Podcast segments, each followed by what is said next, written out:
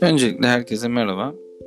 Uzun bir zamandan sonra almış olduğum bir karar vardı. Yani sektördeki deneyimlerimi girişimci arkadaşlarla, bu işe marka ve reklamcılık alanında kendini geliştirmek isteyen insanlara faydalı olmak için bir takım düşüncelerim vardı. Ama bunu şu anda artık videodan çok videoyu sonraki bölüm olacak. Ama şu anda podcast olarak ben de artık burada yer almak istiyorum.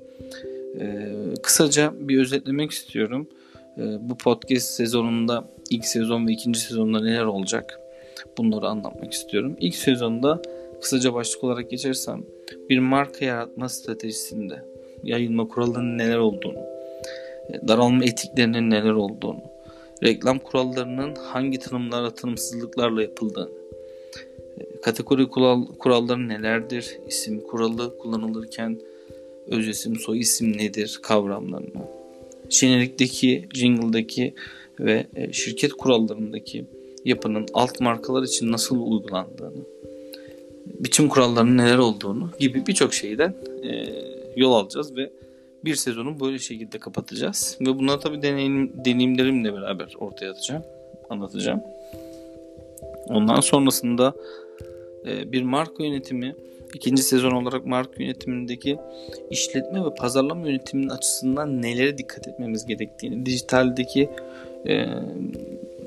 ölümlülük kuralı nedir, istikrarlı gidebilmek nedir ve buradaki aracı kurumlar açısından marka yönetimindeki önemin neler olduğunu, marka stratejilerini belirlerken hangi kurallarda, hangi adımlarda belirlenmesi gereken marka görsel ifade tarzının neler olduğunu gibi birçok alanda marka liglerini oynayacağız. Daha doğrusu anlatacağız.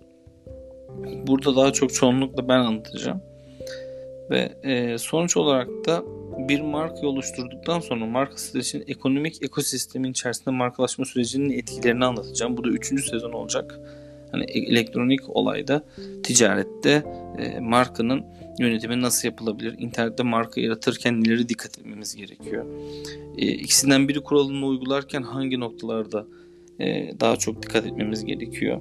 Bir markanın özel bir isim kullanıldığında reklam kurallarındaki küreselleşmenin nasıl ayarlandığını, zaman ve kibirlilik kurallarının ayrışımlarını vesaire birçok noktaya değineceğim. Umarım girişimci arkadaşlara ve bu marka sürecindeki ilerlemek isteyen insanlara faydalı.